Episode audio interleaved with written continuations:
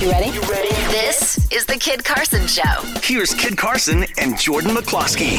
How fun is this? We got a special guest on the phone. Uh, hard to get a hold of this woman, so it's very cool that she made time for us today. Dr. Hedy Fry, the longest serving female member of parliament ever. That's pretty cool. Oh, thank you. I, I think it's cool, and I think it's a tribute to Canada, actually, that people continue to vote for me because I don't get there on my own. I get there because people vote for me and that it really doesn't matter that I I'm a first generation Canadian. They vote for me anyway. I wanted to talk about you know in a minute what's happening in the states. I know you're Trinidadian Canadian, and um, yeah. and so you probably have some feelings about what's happening over the border and even the conversation that's happening across Canada right now. But I wanted to, to quickly get an update on on the situation with COVID. Can you give us a little bit of guidance of what's to come?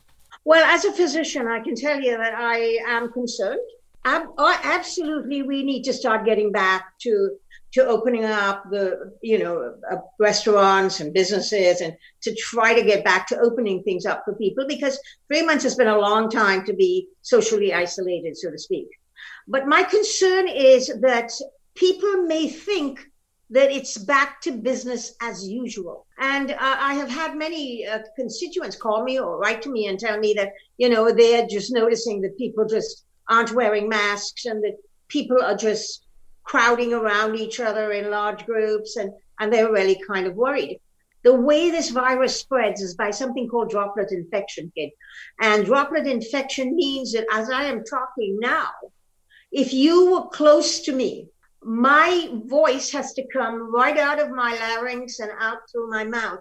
And very microscopic particles of, of drops will come out. It falls on surfaces. So just remembering those basic ideas and how it spread is something that should remind us to be very, very cautious. I do see a couple on your webcam there.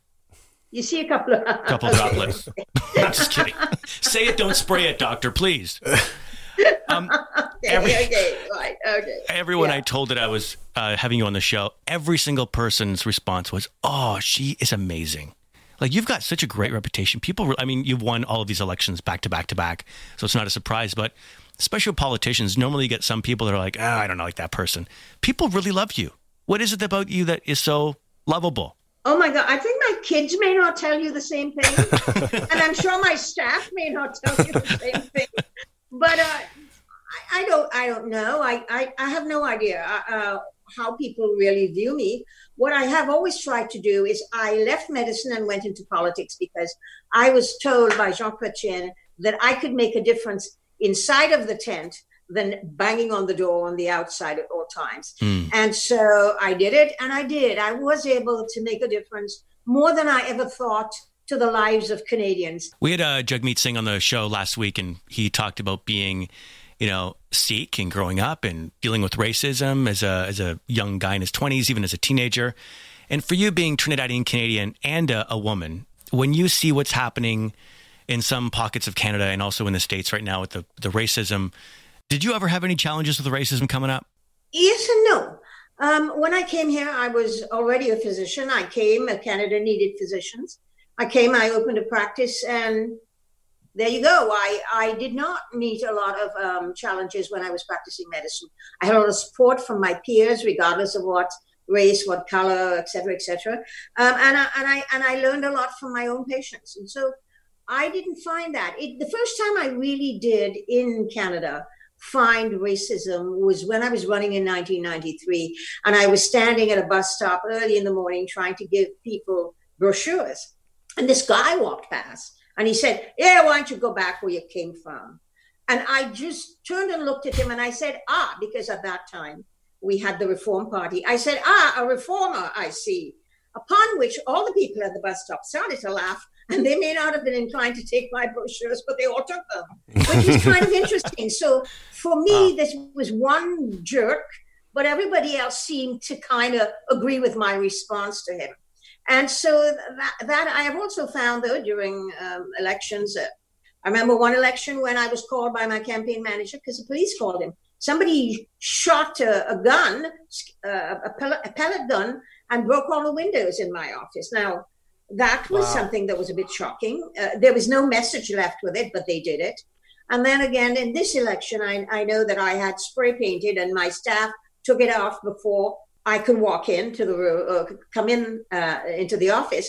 Uh, somebody uh, sprayed the N word, and you know, but because I have been very lucky, and I think being a Trini woman has made me the way I am. Trini women are tough women we we grew up in an environment in which the women it was a matriarchal society in so many ways. Oh. women used to be tough but i grew up feeling that i could be anything i wanted to be that i could be strong.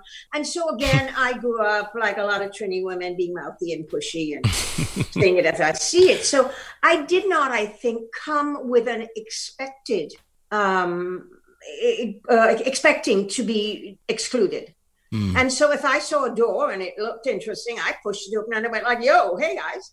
Being a woman actually was probably a, a, a lot more um, of a challenge for me because I think that still we think that women can only do certain things. It's only in this particular last 10 years that I think we've begun to see that women could be leaders and women could be this and women could be that. And, but that is my good luck, so to speak.